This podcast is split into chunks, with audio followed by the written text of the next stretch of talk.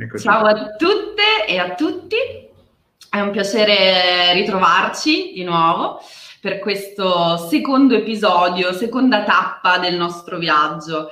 E la parola di oggi è autenticità. E eh, come, come ho fatto ieri vorrei aprire le danze con una breve citazione. È una citazione che, di, di Pablo Neruda, che è un poeta che premetto mi piace molto, ma eh, questa frase eh, che è famosissima e magari quando ero io adolescente si poteva trovare nei diari, oggi si troverebbe sulle bacheche di Facebook, Instagram, Snapchat, non so più quanti social media abbiamo, è eh, secondo me mh, mm, un po' difficile, almeno per me, da mandare giù, perché Ve la leggo. Dice, ognuno ha una favola dentro che non riesce a leggere da solo. Ha bisogno di qualcuno che con la meraviglia e l'incanto negli occhi la legga e gliela racconti. Ecco, io quando ho letto questa, diciamo, massima, questo suo aforisma, non so come chiamarlo, mi sono infastidita perché mi sono detta perché devo avere bisogno di qualcuno che mi legga, che legga la favola dentro di me. La favola dentro di me la leggo io o la faccio io. E eh, in questo senso Massimo non lo sa, delle, qualcuna delle persone che ci seguono sicuramente lo sanno perché mi conoscono, Quest'anno per me è un anniversario importante perché è mh, mm, appunto sono a dieci anni dal mio primo viaggio eh, in solitaria dall'altra parte del mondo, zaino in spalla. Um, perché ho deciso di fare questo viaggio? Ho deciso di fare questo viaggio perché volevo staccarmi da dal mio contesto perché vorrei, volevo scoprire me stessa. Spesso il viaggio è anche metafora di viaggio interiore e eh, volevo in qualche modo trovare me stessa ed essere autentica, fedele a me stessa. Perché? Perché tutte le persone che mi leggevano, per usare Neruda, in realtà mi condizionavano. La società in cui viviamo, in cui vivevo allora. Eh, comunque in quel periodo della mia vita il giudizio degli altri pesava, mi pesava e volevo in qualche modo trovare un modo per liberarmene e è stato un viaggio, uno dei viaggi più importanti della mia vita, sicuramente uno dei viaggi che mh, mm, ha determinato chi sono oggi perché è stato molto forte e eh, questo, in questo senso, nella frase di Neruda, io leggo eh, il fatto che eh, per essere chi siamo dobbiamo in qualche modo essere letti da qualcun altro e quindi eh, mi viene in mente il tema del giudizio. Invece vorrei tornare con te, Massimo, su quella che è in qualche modo la radice della parola autenticità che guida il nostro percorso di oggi. E poi ovviamente puoi reagire a tutto questo che ti ho detto. Sì, sì. Eh, beh, mi verrebbe, in risposta a quello che tu hai detto, mi verrebbe per esempio da, da riflettere sul, fia- sul fatto che appunto la poesia ti dice che ci deve essere qualcun altro che ti, ti, ti legga, mi viene in mente Pessoa, per esempio, quando diceva ditemi chi sono. No, nel senso che mh, mm, noi siamo anche la relazione con gli altri. Mh, mm, mi viene in mente Schopenhauer quando parla del mondo della rappresentazione, sai, il mondo come rappresentazione e volontà. La rappresentazione è quando io mi definisco nei, in, in, relazione agli altri, quindi io sono il figlio di qualcuno, sono sono il marito di qualcun altro, il padre di qualcun altro, il nipote, l'insegnante, il paziente, eccetera, eccetera. Io mi definisco, no? Ecco. Eh, autenticità invece è, eh, è, qualcosa di più profondo. Mm. Eh, tra tutte le varie appunto, sfumature della parola, eccetera, quella che eh, mi sento di, di, di di tirar fuori ora ed è quella che poi nel mio lavoro eh, spesso esploro con le persone che, che, si rivolgono a me, eccetera. È una parola molto cara a, ad Aspic, no? alla nostra scuola, perché insomma, nell'approccio non direttivo, per esempio quello di, di Carl Rogers, no? si parla di autenticità. Allora, sono tutte quelle parole che noi abbiamo in testa, che ripetiamo, che no, io spesso sento parlare di autostima, autenticità, empatia, tutta una serie di cose. Il punto è però, come dire, esplorarle e farle nostre, quindi entrare un po' di più. Aut- autenticità deriva da autore.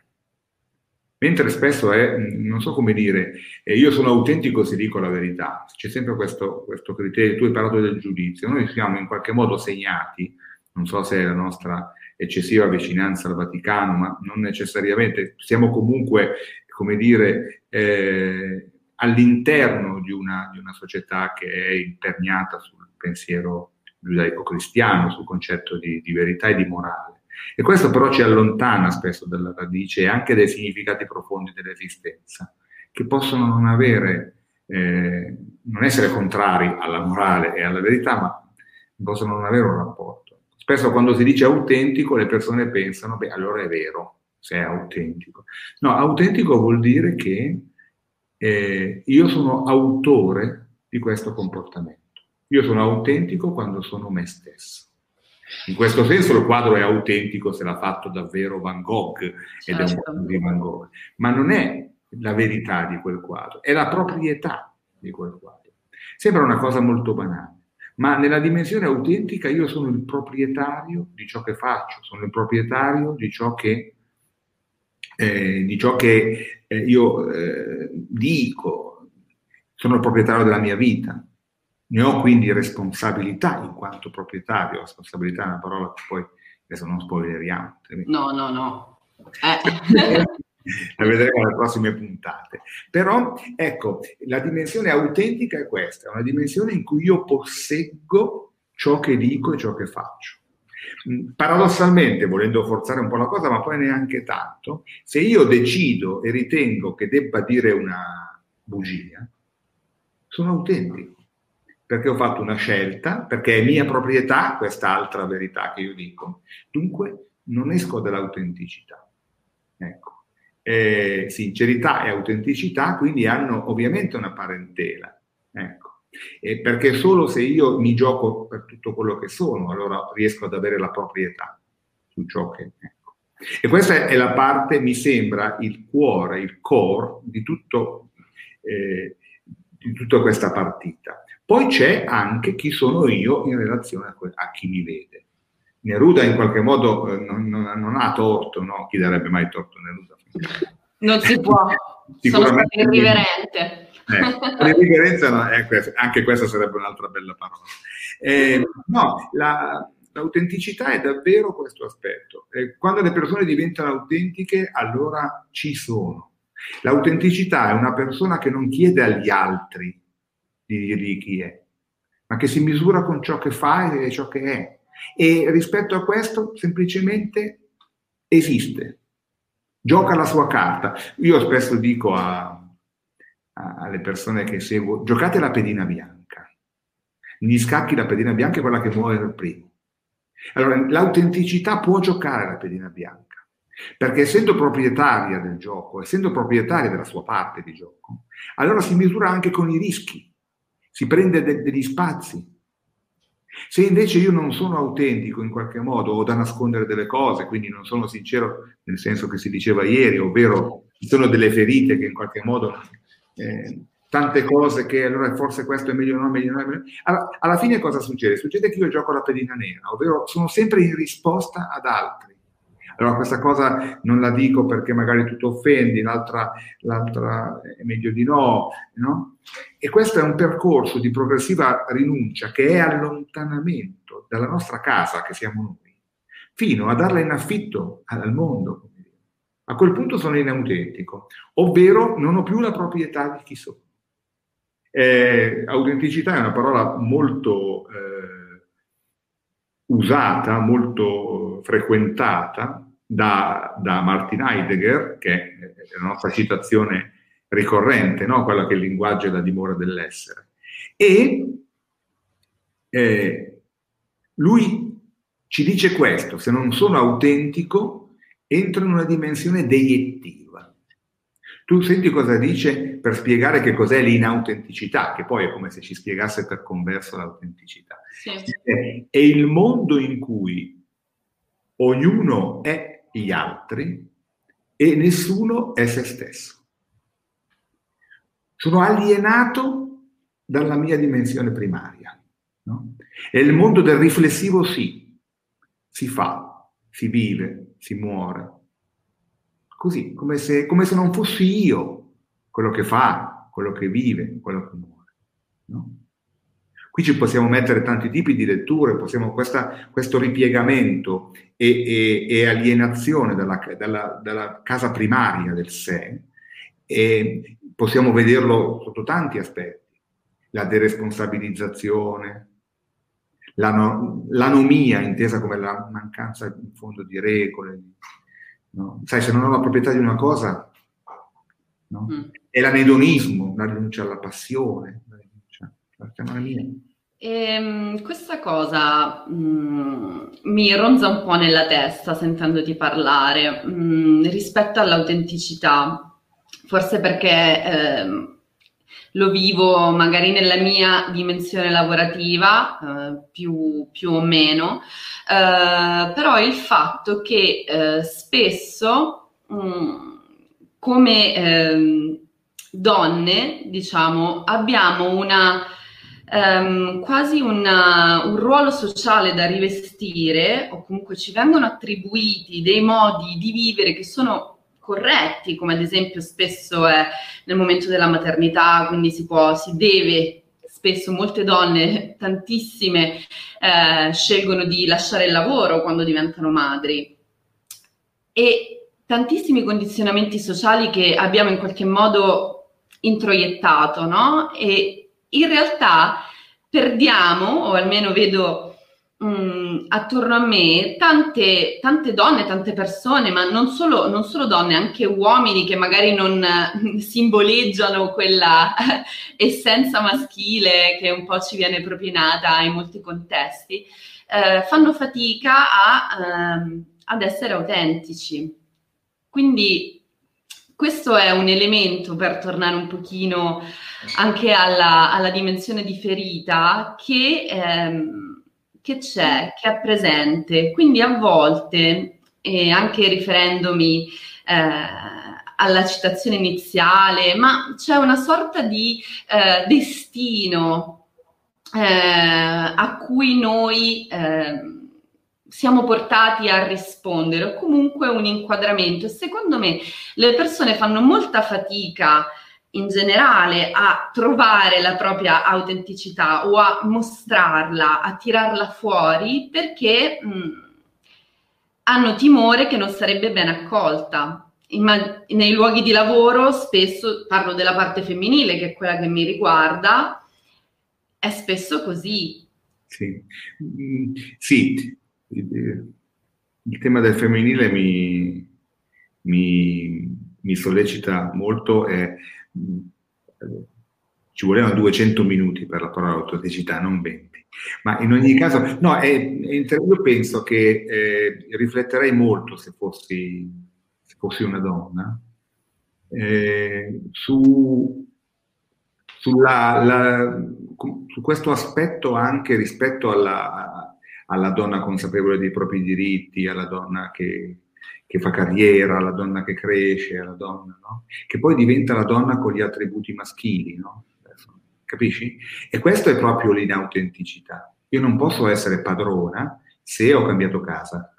Io rimango nella mia casa, faccio vivere la mia. Allora, nella donna risiede la maternità, risiede la capacità di decidere, risiede la capacità di, di fare scelte, risiede tutto quello che nella sua casa c'è. Ecco, ehm, a me sembra che, mh, poi per carità, non, questo è un tema anche molto ampio, sui quali poi io ho una competenza, o la mia competenza, se ce l'ho, ma eh, è interessante secondo me questo aspetto perché, come dire, è come se eh, per fare la battaglia io mi sono vestita da altro che non sono io. e però quando torno a casa devo tornare me. Allora forse era meglio che rimanevo a casa, ma non a, ca- a fare la calzetta, ecco. a casa, eh, cioè che rimanevo nella mia proprietà, nel mio, nella mia specificità. Questo è molto, a me sembra molto, molto importante. Altrimenti c'è sempre una, una partita, come dire, appunto, eh, esterna, estranea, più che esterna, estranea. Questo aspetto del, di un femminile che poi di fatto va oltre, sicuramente diventa inautentico, nel senso che non ha più la capacità, la, la, la proprietà. La proprietà, proprietà è, una, è, una, parola importante, secondo me, cioè vuol dire proprio che io mi posseggo. Eh, mentre tu parlavi, eh, mentre tu parlavi eh, facendo anche un po' il link ancora col tuo viaggio eh, di dieci anni fa in solitaria, no? Ecco, è probabile che per, per, essere autentici, per un percorso di autenticità, noi si debba, eh, come dire, eh, entrare in una dimensione in cui spegniamo le voci del. No? Mi viene in mente quel passaggio molto, molto bello della voce della luna di Fellini, dove mm. c'è un beni ben superabile, che dice, ah, se potessimo solo fare un po' di silenzio, no? lui che parla alla luna, in fondo la voce della luna è il silenzio. No? E, e questo è interessante, secondo me, come cosa. Spegnere le voci del mondo vuol dire non eh, inventarsi una strana modalità di, ma vuol dire mettersi al riparo da tutte le rappresentazioni che mi tolgono dalla, dalla radice primaria, che mi tolgono da ciò che sono. No? E questo è un aspetto, secondo me, eh, importante.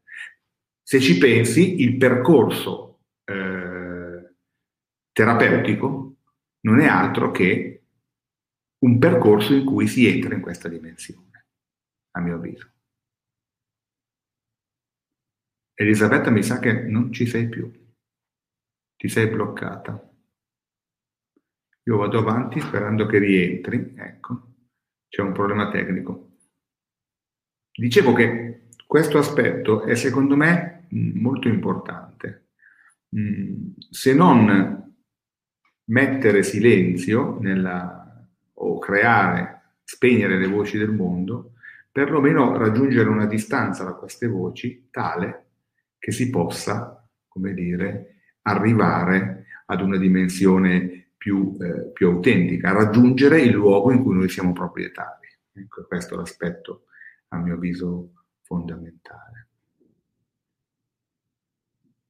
Poi dalla proprietà io posso fare delle scelte, le scelte che faccio sono scelte che mi vedono necessariamente protagonista, senza, senza neanche andare, compiere un atto così di, di volontà. Ecco. La proprietà dei miei atti, la proprietà delle mie azioni mi rende di default, si direbbe, protagonista. Mi viene in mente qui appunto un altro concetto di, che Schopenhauer mette molto in figura, no? che è quello del ville, della volontà.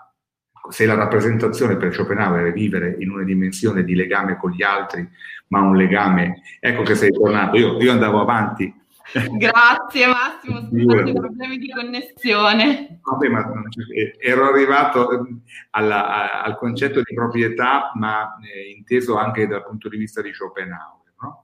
perché eh, Schopenhauer lo chiama volontà, ville. Che cos'è? È, è, io, è io che sono io.